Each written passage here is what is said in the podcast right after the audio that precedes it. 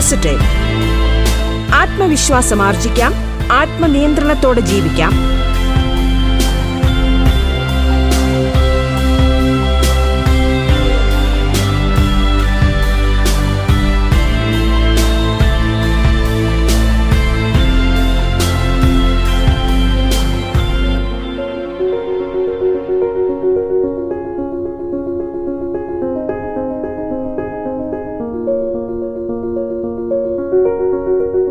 നമസ്കാരം പ്രിയ ശ്രോതാക്കളെ.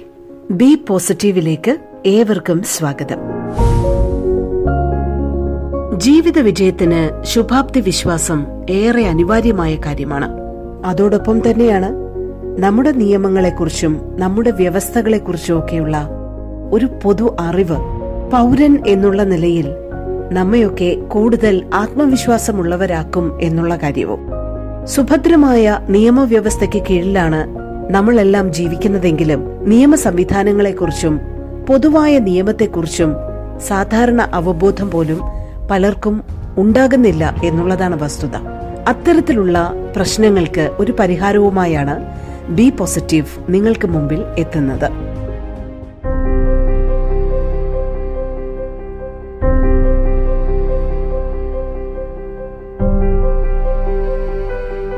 നമസ്കാരം പ്രിയ ശ്രോതാക്കളെ.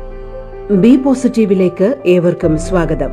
അറസ്റ്റും അറസ്റ്റ് ചെയ്യുമ്പോൾ പാലിക്കേണ്ട നിബന്ധനകളും എന്ന വിഷയത്തിൽ അഡ്വക്കേറ്റ് ആര്യ ഹർഷനാണ് ഇന്ന് ബി പോസിറ്റീവിൽ സംസാരിക്കുന്നത്. ബി പോസിറ്റീവിലേക്ക് ഏവർക്കും സ്വാഗതം.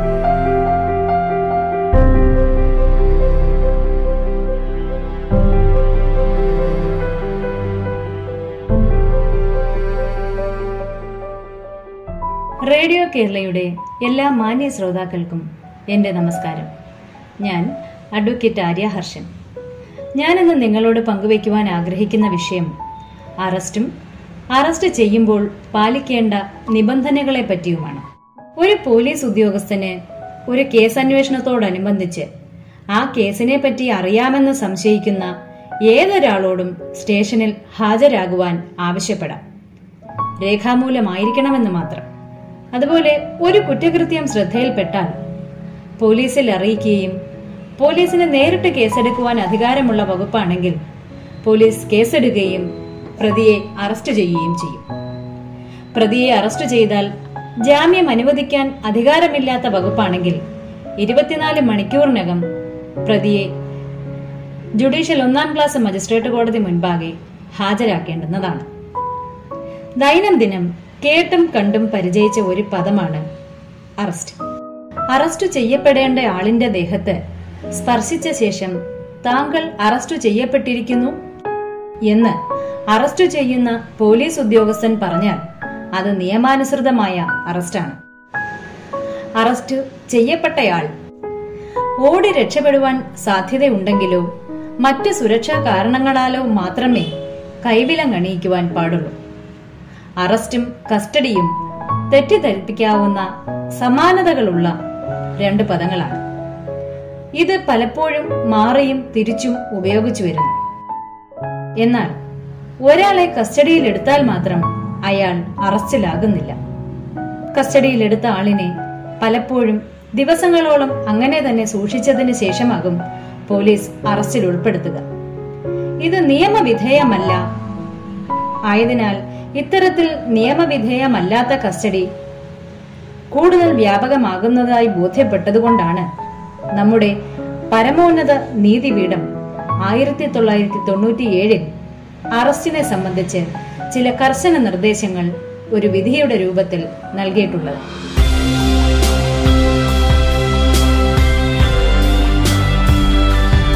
ബി പോസിറ്റീവ് ആത്മവിശ്വാസം ആർജിക്കാം ആത്മനിയന്ത്രണത്തോടെ ജീവിക്കാം.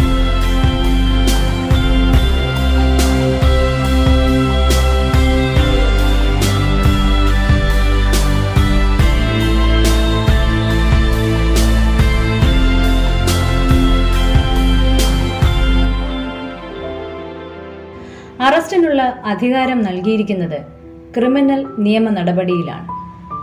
ക്രിമിനൽ നടപടി നിയമം.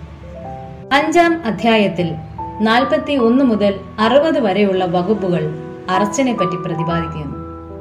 പോലീസിന് കേസ് രജിസ്റ്റർ ചെയ്യാവുന്ന വിധത്തിലുള്ള കുറ്റം ചെയ്ത ഒരാളെയോ അപ്രകാരം കുറ്റം ചെയ്യാൻ ഇടയുണ്ടെന്ന് ന്യായമായി സംശയിക്കാവുന്ന ഒരാളെയോ പോലീസ് ഉദ്യോഗസ്ഥന് അറസ്റ്റ് ചെയ്യാവുന്നതും അതിന് കോടതിയുടെ വാറണ്ടിന്റെ ആവശ്യമില്ല എന്നും ക്രിമിനൽ നടപടി നിയമം നാൽപ്പത്തി ഒന്നാം വകുപ്പിൽ പറയുന്നു. അതുപോലെ തന്നെ ഭവന ഭേദനത്തിന് ഉപയോഗിക്കാവുന്ന ആയുധ സാമഗ്രികൾ കൈവശത്തിൽ കാണപ്പെടുന്ന ഒരാളെയും സ്ഥിരം കുറ്റവാളിയായ ഒരാളെയും കോടതിയുടെ വാറണ്ട് കൂടാതെ തന്നെ പോലീസിന് അറസ്റ്റ് ചെയ്യാവുന്നതാണ്.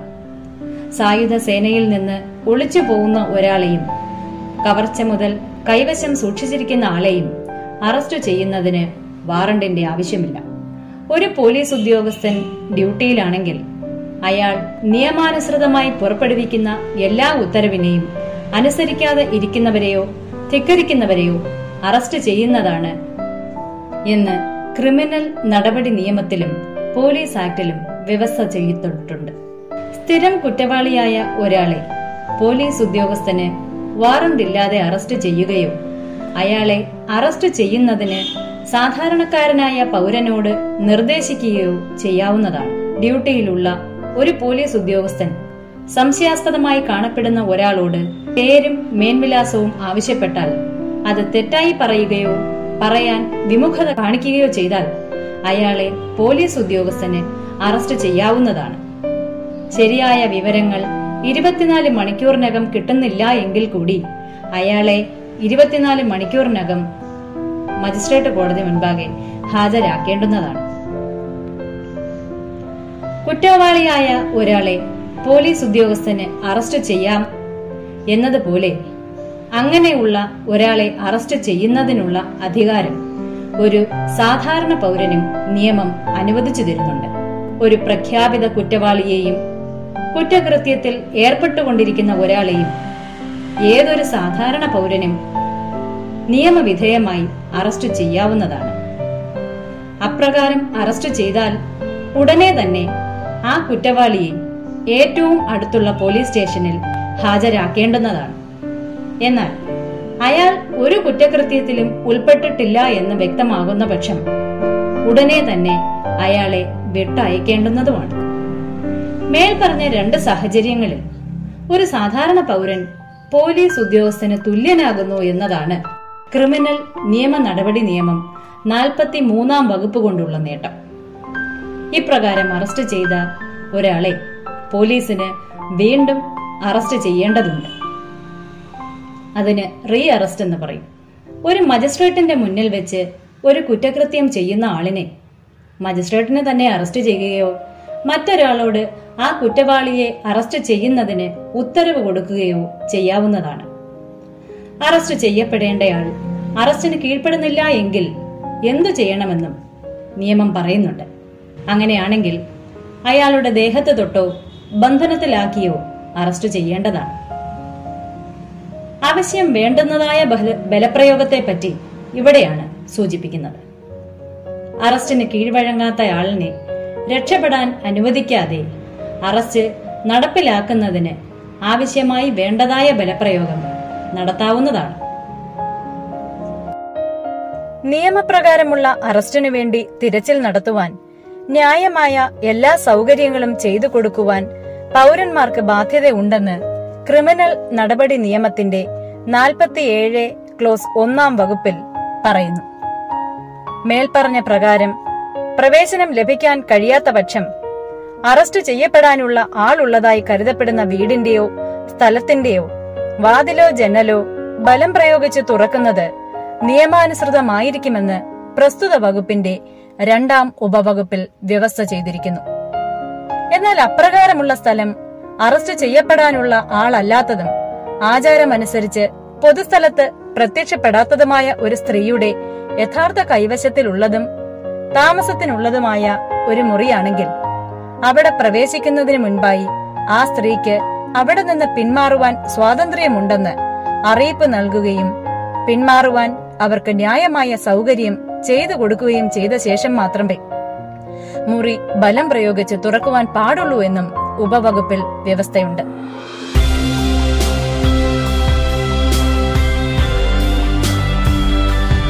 ബി പോസിറ്റീവ് ആത്മവിശ്വാസം ആർജിക്കാം ആത്മനിയന്ത്രണത്തോടെ ജീവിക്കാം. ബി പോസിറ്റീവ് ഇടവേളയ്ക്ക് ശേഷം തുടരും.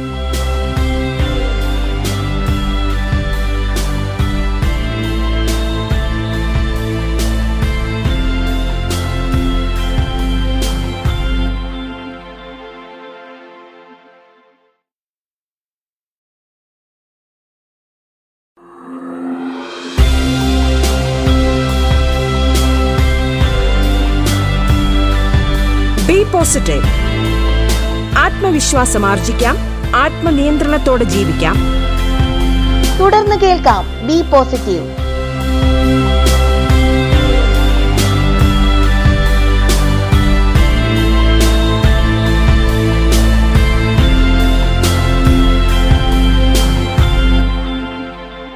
ഒരു സ്ത്രീയെ ശരീരപരിശോധന ചെയ്യേണ്ടത് ആവശ്യമായി വരുമ്പോൾ സഭ്യതയെ മാനിച്ചുകൊണ്ട് മറ്റൊരു സ്ത്രീയെ കൊണ്ടായിരിക്കണം. ആ പരിശോധന നടത്തേണ്ടതെന്ന് അൻപത്തി ഒന്നാം ഉപവകുപ്പിൽ നിബന്ധനയുണ്ട്.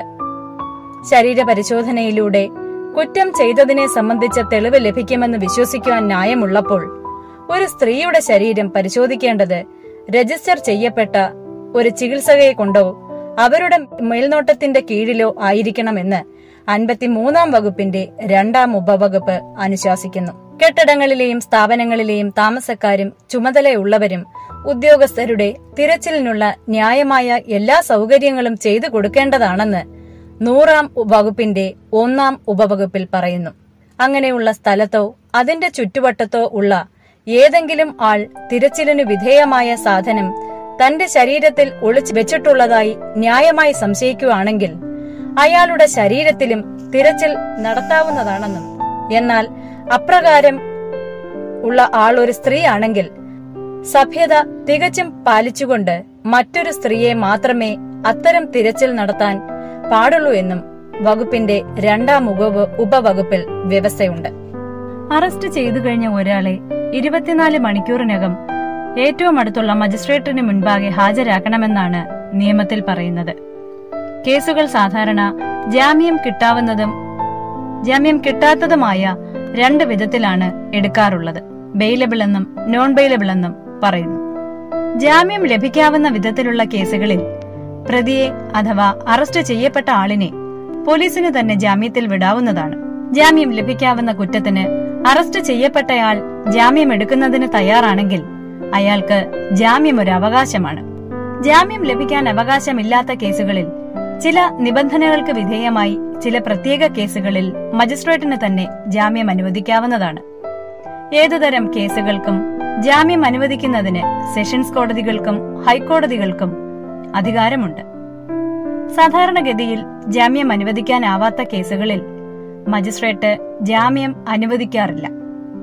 അങ്ങനെ വരുമ്പോൾ സെഷൻസ് കോടതിക്കോ സെഷൻസ് കോടതി അനുവദിച്ചില്ല എങ്കിൽ ഹൈക്കോടതി മുൻപാകെയോ ജാമ്യാപേക്ഷ കൊടുക്കാവുന്നതാണ്. ഈ കോടതികൾക്ക് സാഹചര്യങ്ങൾ പരിഗണിച്ച് ജാമ്യം അനുവദിക്കുകയോ നിഷേധിക്കുകയോ ചെയ്യാം. മുൻകൂർ ജാമ്യം അറസ്റ്റിൽ നിന്നുള്ള മുക്തിയല്ല. മുൻകൂർ ജാമ്യം കോടതി അനുവദിച്ചാൽ പ്രതിയെ അറസ്റ്റ് രേഖപ്പെടുത്തി ജാമ്യത്തിൽ വിടണം എന്നാണ് നിയമത്തിൽ പറയുന്നത്. അതായത് കേസിൽ നിന്നും തല ഊരുന്നതിനുള്ള ഒരു ഉപാധിയല്ല മുൻകൂർ ജാമ്യം. എല്ലാ സാഹചര്യത്തിലും മുൻകൂർ ജാമ്യം അനുവദനീയവുമല്ല. മയക്കുമരുന്ന് നിയമത്തിനോ പോട്ടാ നിയമത്തിനോ പട്ടികജാതി പട്ടികവർഗ പീഡന നിയമത്തിനോ സ്ത്രീകൾക്കും കുട്ടികൾക്കും എതിരെയുള്ള അതിക്രമങ്ങൾക്കോ ഒന്നും സാധാരണ മുൻകൂർ ജാമ്യം ലഭിക്കാറില്ല. മുൻകൂർ ജാമ്യം ലഭിക്കുന്നതിന് ഹൈക്കോടതിയെയോ സെഷൻസ് കോടതിയെയോ സമീപിക്കാവുന്നതാണ്. മുൻകൂർ ജാമ്യത്തിനുള്ള അപേക്ഷ കേസിന്റെ വിചാരണയ്ക്ക് അധികാരമുള്ള കോടതിയിൽ തന്നെ ഫയൽ ചെയ്യണമെന്ന് ഇല്ല എന്ന് സുപ്രീം കോടതി വിധിച്ചിട്ടുണ്ട്. ഏത് സ്ഥലത്ത് വെച്ച് അറസ്റ്റ് ചെയ്യാൻ ഇടയുണ്ടോ അവിടുത്തെ കോടതിയിൽ അപേക്ഷ സമർപ്പിക്കാവുന്നതാണ്. ജാമ്യം അനുവദിച്ചത് തെറ്റായിട്ടാണെങ്കിൽ മേൽക്കോടതികൾക്ക് ആ ഉത്തരവ് പരിശോധിച്ച് റദ്ദ് ചെയ്യുവാനും അധികാരമുണ്ട്. ക്രിമിനൽ കേസുകളിൽ ജാമ്യം കൊടുക്കാവുന്ന കേസുകളും ജാമ്യം കൊടുക്കാനാവാത്ത കേസുകളും ഉണ്ടെന്ന് നാം അറിഞ്ഞു കഴിഞ്ഞു.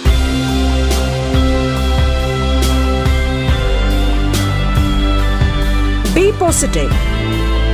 ആത്മവിശ്വാസം ആർജിക്കാം ആത്മനിയന്ത്രണത്തോടെ ജീവിക്കാം.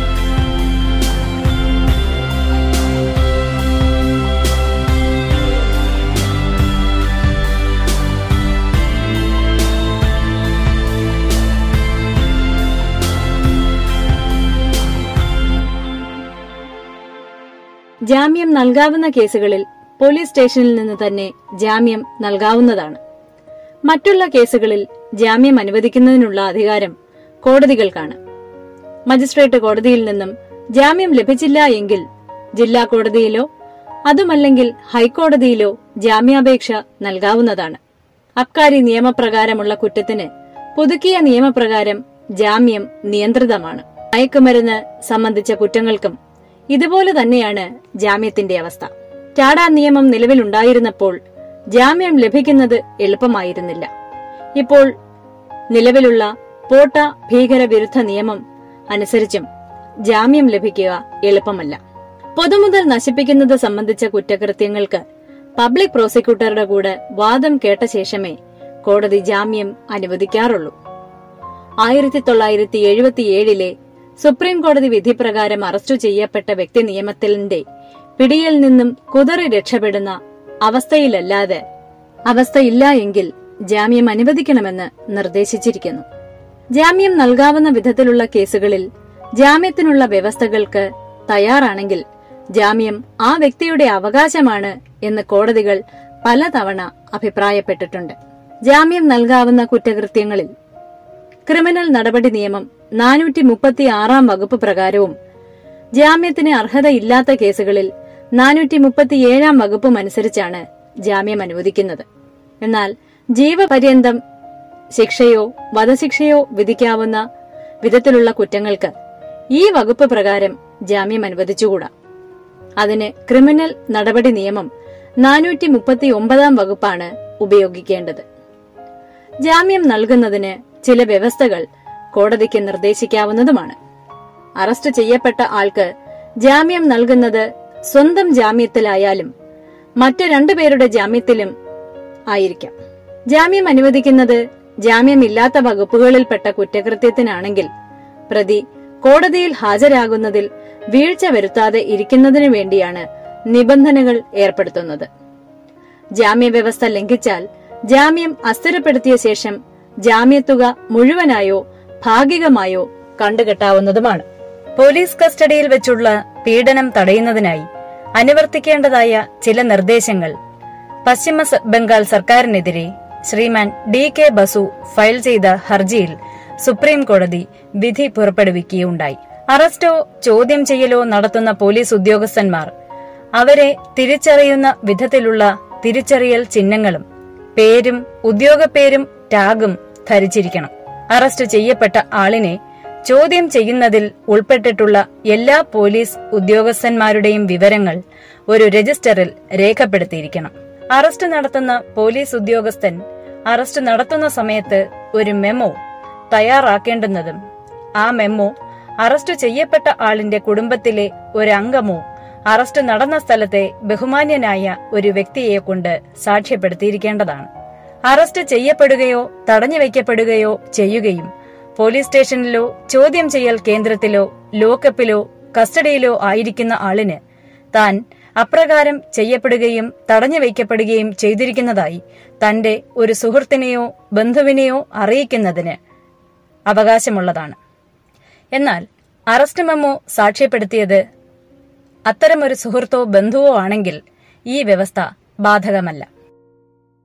അറസ്റ്റ് ചെയ്യപ്പെട്ട ആളിന്റെ സുഹൃത്തോ അടുത്ത ബന്ധുവോ ആ ജില്ലയ്ക്കോ പട്ടണത്തിനോ വെളിയിലാണെങ്കിൽ അറസ്റ്റ് ചെയ്ത സമയം തീയതി കസ്റ്റഡിയിൽ വെച്ചിരിക്കുന്ന ഇടം എന്നിവ അറസ്റ്റ് നടന്ന് എട്ട് മണിക്കൂറിനും പന്ത്രണ്ട് മണിക്കൂറിനും ഇടയിൽ ജില്ലയിലെ നിയമസഹായ സംഘടനയിലൂടെ ബന്ധപ്പെട്ട പ്രദേശത്തെ പോലീസ് സ്റ്റേഷൻ മുഖേനയും വിജ്ഞാപനം ചെയ്യിക്കേണ്ടതാണ്.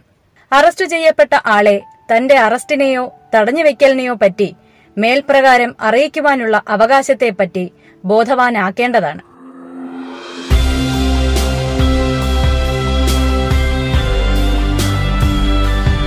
ബി പോസിറ്റീവ് ആത്മവിശ്വാസം ആർജിക്കാം.